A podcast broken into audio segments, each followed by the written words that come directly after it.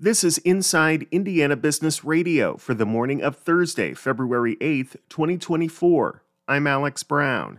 Visitor spending in Clark and Floyd counties totaled nearly $510 million in 2022, up 23% from the previous year. That's according to a new report from Maryland based market research firm Rockport Analytics. SoIN tourism executive director Jim Epperson says the spending numbers go beyond just the typical leisure trip. It includes youth sports tournaments, it includes business travel and meetings and conferences and, and conventions and affinity groups. We're very active in the senior motor coach tour market, and we've seen growth in, in all of those market segments. The report showed the record spending generated $285 million for the local economy.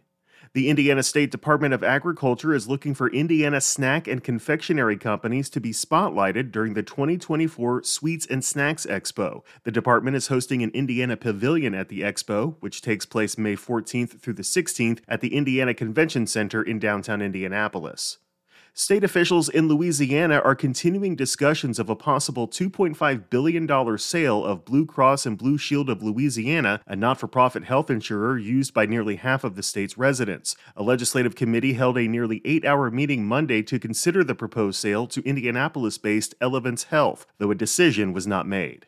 From the number one source for Indiana business news, this is Inside Indiana Business Radio. Whether it's a new hire or a noteworthy promotion, IIB's Big Wigs and New Gigs serves as a platform to promote your team. Our revamped offering includes being featured on both the newly redesigned newsletter and at InsideIndianaBusiness.com. Subscribers to the Business News subscription save $10 off every listing. Plus, you can save $100 by bundling your submission to IIB with the Indianapolis Business Journal or the Indiana Lawyer. More at InsideIndianaBusiness.com. One South Bend business leader is leading an organization to bolster the efforts of minority and women owned small businesses while supporting several initiatives to make the city and region a better place to live. CDFI friendly South Bend Executive Director Sam Centellas said a communal approach is key to economic success.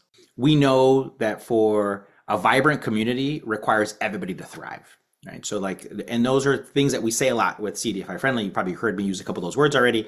And so like i think about that because that's got to be a core part of how you interact in the space um, because it, it impacts us the other spaces that you're either in partially or that not you're not in right? So that way you're you're a clear collaborator. And so from that community development standpoint it is coming from right what what is this what is the system change we want to see? Um, but also how do we empower like it can't always like the job can't be like what are people's problems and i'm going to go handle them right we want to empower people to help them handle their own problems so part of it's like creating a structure that gets the community engaged in helping to change the thing that they want they want to see. You can read the full Q&A from our South Bend Elkhart Region Report newsletter at insideindianabusiness.com.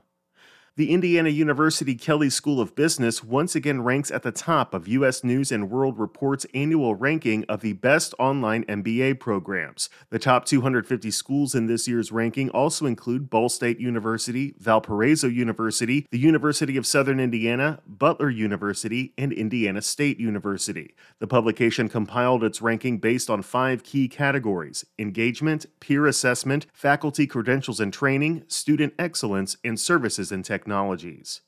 Anderson University President John Pistole is this week's guest on the Business and Beyond podcast with Gerry Dick, presented by PNC, a weekly conversation with high profile Hoosiers in business, sports, and entertainment, and beyond. Available now from your favorite podcast provider. I'm Alex Brown for Inside Indiana Business Radio on Demand.